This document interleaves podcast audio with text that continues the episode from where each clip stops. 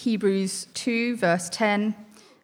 In bringing many sons and daughters to glory, it was fitting that God, for whom and through whom everything exists, should, be made the should make the pioneer of their salvation perfect through what he suffered.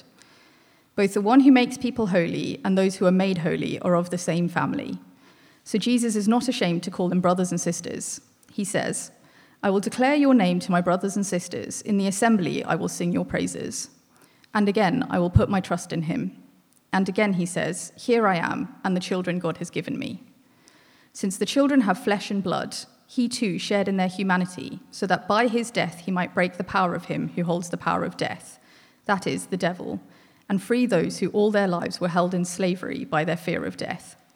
For it is surely not the angels he helps, but Abraham's descendants. For this reason, he had to be made like them, fully human in every way, in order that he might become a merciful and faithful high priest in the service to God, and that he might make atonement for the sins of the people because he himself suffered when he was tempted, he is able to help those who are being tempted. And then there's also a couple of verses just over the page, so Hebrews 4:14. So if you turn over to 1204, and it's the little 14 at the top of the left-hand side. Therefore, since we have a great high priest who has ascended into heaven, Jesus, the Son of God, let us hold firmly to the faith we profess. For we do not have a high priest who is unable to feel sympathy for our weaknesses but we have one who has been tempted in every way, just as we are, yet he did not sin. Let us then approach God's throne of grace with confidence, so that we may receive mercy and find grace to help us in our time of need. Fab. Morning, everyone. If we've uh, not met, I'm Johnny. I'm one of the pastors here at the gate. If we have met, then you'll likely know that as a person, I don't easily do things by halves. I'm a kind of all or nothing kind of guy. People are laughing because they know that all too well. And so when it comes to Christmas, we have a rule in our house that there are no decorations, no festive playlists, no Christmas films until the 1st of December. I don't care if it's snowing and it's Saturday outside. If it's November, there's nothing. It's not Christmas. But man, come the 1st of the month, right? I turn into some festive fiend, like somewhere between Buddy the Elf and Buble. So last week when Becky rightly kind of noted that it was the first Sunday of Advent despite being the 28th of November, I was hardly cracking out the mince pies. However, I'm very happy to announce from the rooftops that Christmas has, at least by my reckoning, officially begun. Historically, um, Christians have called this kind of time in the build up to um, uh, Christmas Advent. Um, Advent essentially is a time of waiting, waiting for hope um, and uh, light in a world of much despair and much darkness. And of course, our, our wait kind of comes to an end on Christmas Day when we celebrate the reason for hope and light in the world, namely the arrival of Jesus Christ. God Himself in human flesh. He, uh, he calls, the Bible calls him Immanuel, which means God with us. Now, perhaps if, if you've grown up, at least in this country, you might have kind of got used to the idea of God becoming human. It doesn't seem, it doesn't seem odd to you in any way. You've just heard it so many times. But just think about it afresh this morning. God Himself becoming a human being who walked and talked, who laughed and lay down to sleep, who wept and went to the loo. I mean, it's pretty mad. So mad, I would suggest, in fact, that a few centuries after Jesus, the Roman Empire called Christians atheists because they worshipped a man and not a God. Ironic, really, seeing as they also worshipped Caesar, who wasn't God. But by the by, the Christian claim was and still is that this man, Jesus, was God, fully God and fully man. And this is the mystery that we celebrate each year at Christmas that God Himself was born to a teenage girl and her fiance in a Near Eastern stable under the stars of Bethlehem. And when we do stop and think about how crazy that is, just for a second, the obvious question is this why did God become a human? Why did he become the man, Jesus Christ? And that's going to be the question that we're just going to briefly think about this morning as we kick off Advent. But before we do, I just want to clear something up which might be a bit muddled in our mind, which is that the Bible claims that Jesus existed eternally, right? He didn't come into existence when he was born to Mary and Joseph. No, no, no. We learn from God's word that God is a divine community who has lived eternally Father, Son, and Spirit, with God the Son here being the one that we're talking about. He is equal with God, fully God, and he has existed perfectly and eternally with him in perfect union and communion. But just over 2,000 years ago, God the Son put on flesh. Philippians 2 says, Jesus, though being in the very nature God, took the very nature of a servant, being made in human likeness. Why? Why did God the Son become a human being? Why Christmas? Why? Well, I think the answer comes in the first reading that Nikki just read for us in Hebrews 2. Please have that open. If you've closed your Bibles, 1202, um, just above that chapter 3 there, you'll see verse 17, which I think gives us an answer. This is the only verse that's going to be on the screen. Um, for this reason, there you go. He had to be made like them, fully human in every way, in order that, here we go, he might become a merciful and faithful high priest in service to God, and that he might make atonement for the sins of the people. So there's our answer. He became fully human in every way in order to become our great high priest. Are we satisfied with that? Job done? Go home? Perhaps not. What is a great high priest? What's it got to do with Christmas? Why did God become human? Same question again. Well, let me give you my summary answer from this verse and then tell you how I, how I got there. Um, I, think, I think this teaches us that God became a human, first of all, so that he could perfectly take away your, our sins. Secondly, he became a human so that you can persevere through all trials and temptations all the way to heaven. Confused by that? You're like, where did you get that from in that verse? Uh, well, let's, let's dive in. Let's look at number one, which I think is a bit more clear. God the Son became a human so that he could perfectly take away our sins. You see, with this talk about Jesus becoming a human to be our high priest, we have to understand what a high priest in the Old Testament did, because that's what it's referring to. The high priest represented God's people before God. He was, if you like, the touch point between heaven and earth, where, where, where God met humanity. He was that touch point. And as such, one of their key responsibilities was to follow God's instructions as to how to cleanse people from their sins. Because God is perfectly pure, in order to meet with and relate with human beings, human sin has to be gotten away, gotten, gotten, gotten rid of. And sin requires God's judgment. So God commanded the high priest to take a goat without defect and kill it as a sacrifice for the people's sins. That is, the animal died in place of the people. It received the punishment so that the people would go free. You see, God has always, always, always been a gracious God whose intention is to forgive people fairly by providing a substitute instead of them. And because of his commitment to both justice and forgiveness, a few chapters on in Hebrews 9 says that without the shedding of blood, there can be no forgiveness of sins. And it was the job of the high priest to do this, to perform these animal sacrifices which secured human forgiveness. And even as I say it there, you can probably hear there's something wrong there. Animal sacrifices, human forgiveness. You see, how can an animal be an adequate substitute for a human being? And how can a human high priest, who was himself sinful, adequately represent people before a holy God? In both instances, it's apples and pears.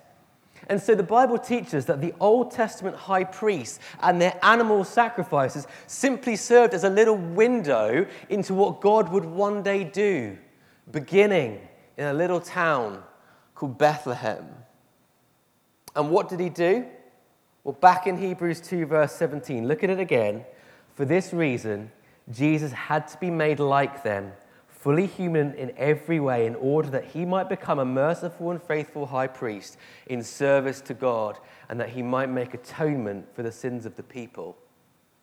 Do you see? Jesus was made fully human in order to become our high priest, who didn't offer an inadequate sacrifice of an animal to take away sins. No, on the cross, Jesus offered himself. He was both the high priest offering the sacrifice, and he was the sacrifice itself, the substitute who bore the just punishment of God against human sin.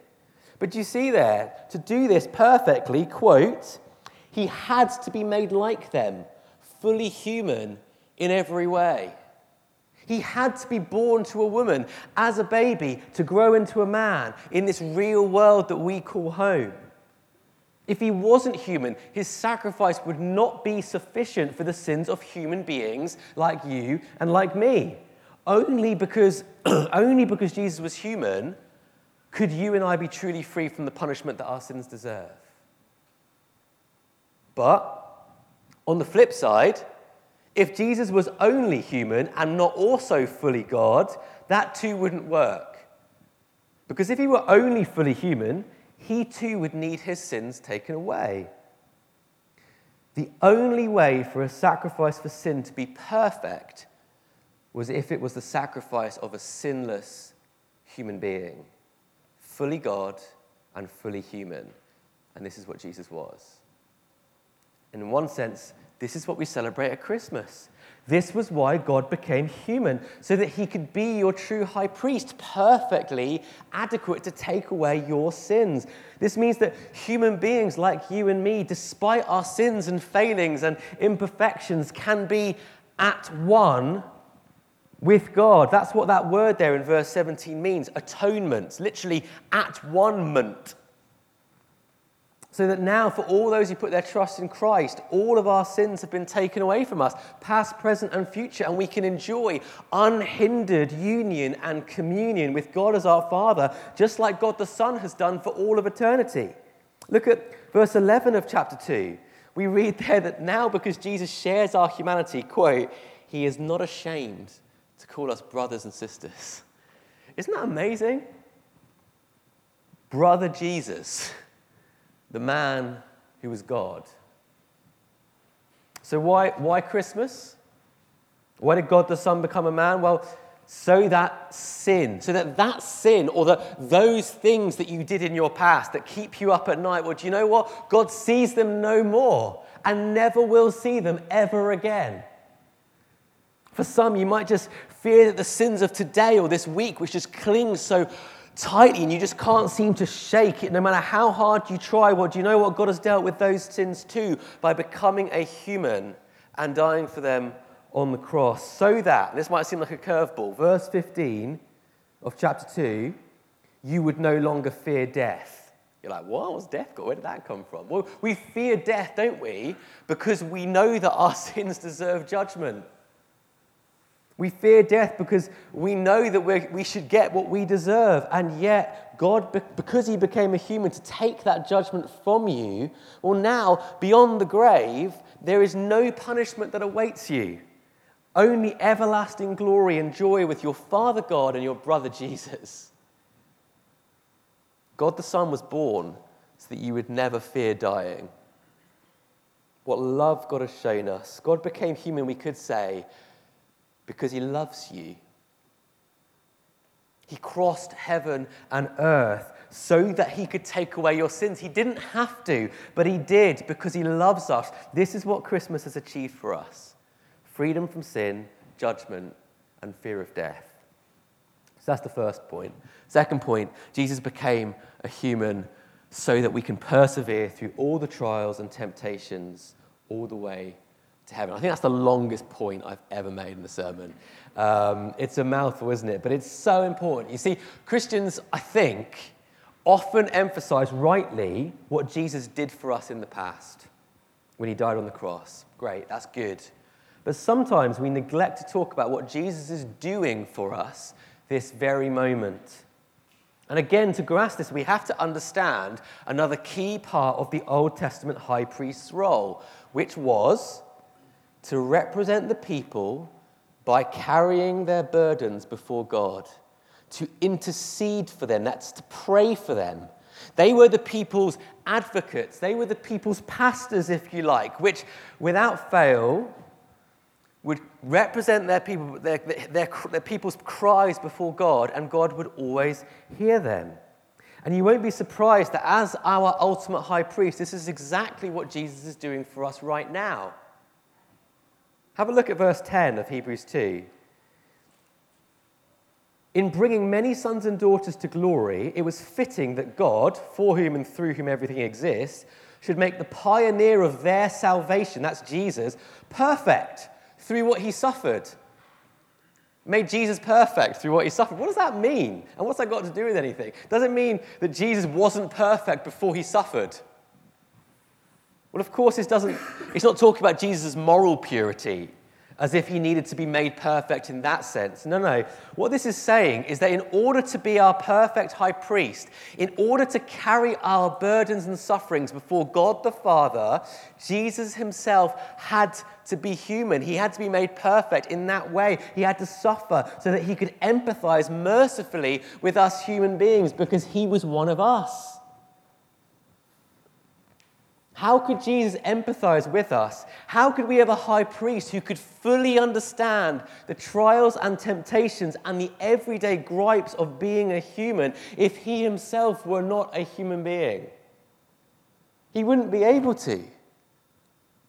But instead, have a look at verse 18 of chapter 2. Because he himself suffered when he was tempted, he is able to help those who are being tempted. See, in this sense, Jesus was made perfect for us. He was made the perfect high priest for us as human beings by being made human. And this idea is picked up further in the second passage that Nikki read. Just flick over to 1024. And at the top there, you'll see uh, verse 14 onwards. I'm just going to read that. Um, it says, Therefore, since we have a great high priest who has ascended into heaven, Jesus, the Son of God, let us hold firmly to the faith we profess. For we do not have a high priest who is unable to empathize with our weaknesses, but we have one who has been tempted in every way, just as we are, yet he did not sin. Let us then approach God's throne of grace with confidence, so that we may receive mercy and find grace to help us in our time of need. So, what is Jesus, our human high priest, doing right now? Well, he is ascended in heaven as a man, sitting at the right hand of God. And a few chapters on, in, in chapter 7, we're told that this man, Jesus Christ, is there interceding daily for us, bringing our names before God the Father, who he has sat next to, spiritually speaking. And what is he saying?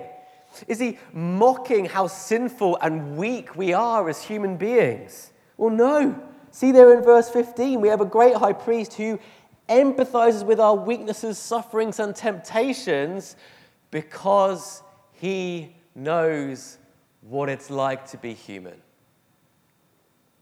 He himself suffered to carry the sufferings and the sins of all who would call on him before God the Father, who always answers to his Son. This is why God the Son became a human, so that as our human high priest, who empathizes with and intercedes for us, we too can persevere through all manner of human trials and temptations all the way to heaven.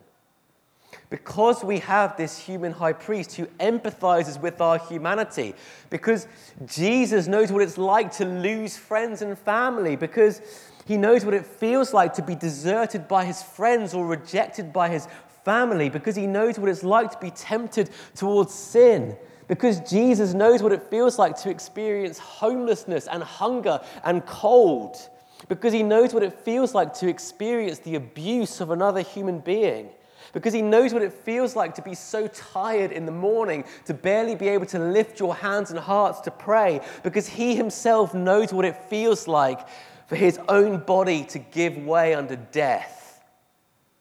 Verse 16 Let us therefore approach God's throne of grace with confidence so that we may receive mercy and grace to help us in our time of need. Do you see? Do you see the logic there? You see that in order for us to persevere through the trials and temptations of life as a human, we need a high priest who himself is human and so can empathize with those very things that we experience on a day to day basis? One who, this very moment, is carrying our burdens and struggles before God the Father. You see, knowing that Jesus, to quote the song that we've just sung, walked my road and felt my pain, the joys and sorrows that I know so well, well, knowing that is powerful to persevere me through the joys and sorrows all the way to heaven.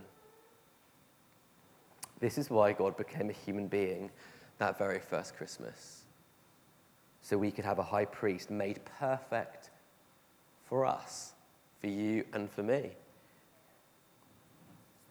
But you'll remember with Jesus' death that it was just as important that Jesus was fully God as he was fully human. And the same is true here. In that key verse, verse 15, about Jesus' humanity, did you see what was tucked away right there at the end? Okay, yes, he was fully human, he was tempted in every way, just as we are, yet he didn't sin. That is, that he was fully God. And this is important because, yes, Jesus' humanity is powerful to persevere us through trials and temptations, but which human being has ever gone through suffering without, while fully trusting God? Which human being has ever resisted sin when tempted every time? The Bible tells us none of us, none of us, apart from one Jesus Christ. And that's because he was fully God. It's important because when we inevitably fail and sin, Jesus remains our representative before God. And as such, because he is sinless, both he and therefore we remain secure in God's love with no fear of punishment the Bible talks about people who put their trust in Jesus as being, I quote, in Christ. And because Christ is currently in perfect union and communion with God the Father, well, if by faith you are in Christ, then you too are in perfect union and communion with God the Father, despite our ongoing sin which rolls along. And all of this was made possible because of the first Christmas. God's purpose in becoming a human being was that you could persevere all the way to heaven, knowing that you have a merciful human high priest who empathizes with your struggles and who took away your sins so that you could enjoy perfect relationship with God and with Jesus as your representative before him. That's why Christmas is just the best news ever. Well, as I close, I just want to ground this and what this might actually look like in practice. What does this look like in life tomorrow morning? If we don't get practical, I don't think we'll ever know the joy of Christmas for what it truly is, or the joy of what God has done for us in becoming a human. So I know that there are people here who are suffering terrible, terrible things. I also know that there are people here who, of whom I don't know are suffering things that I have no idea about the scars of abuse, grief over loved ones, the anxiety of another hospital appointment this week. Friends, what does the joy of Christmas mean for you? What does God's becoming a human being mean for you? It means that you have a representative in heaven who knows exactly the pain that you feel because he himself has experienced it.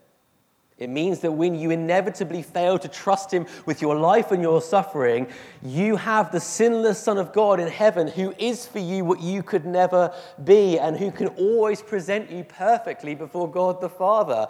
And because that is true, you can trust Him. Do you trust Him? Awkward. yes, no.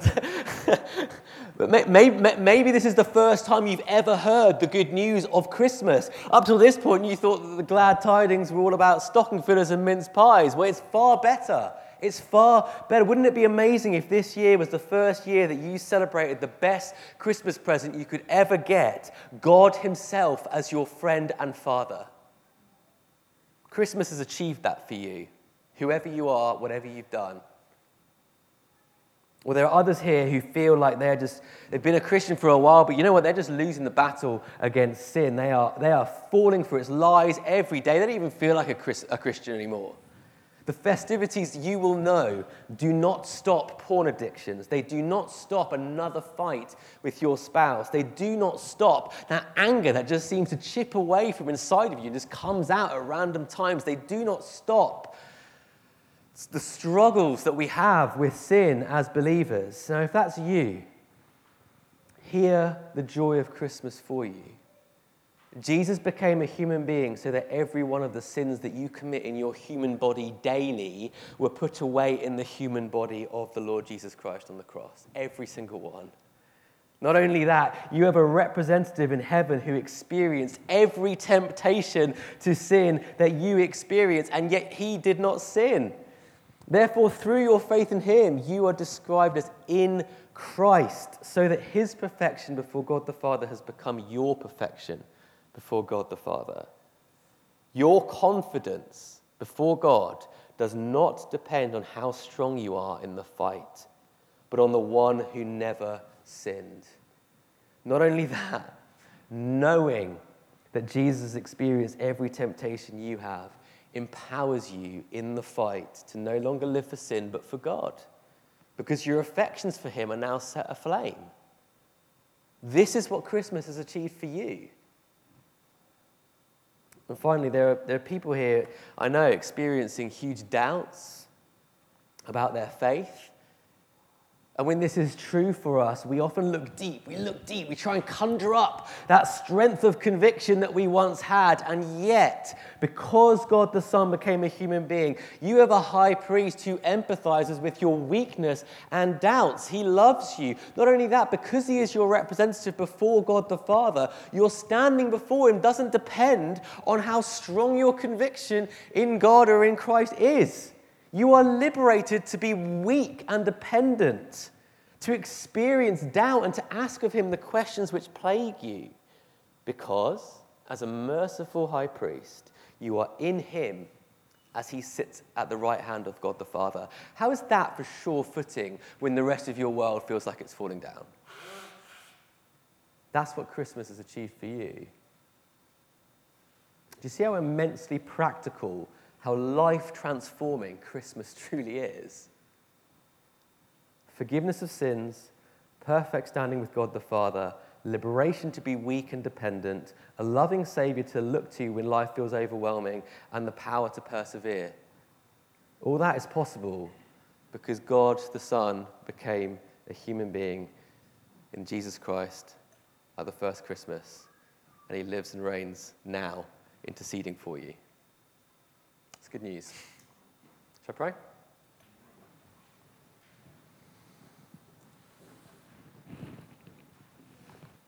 Heavenly Father, Lord, our affections are so dulled. We forget the glory of the Lord Jesus Christ every day. We're lured into thinking other things are better.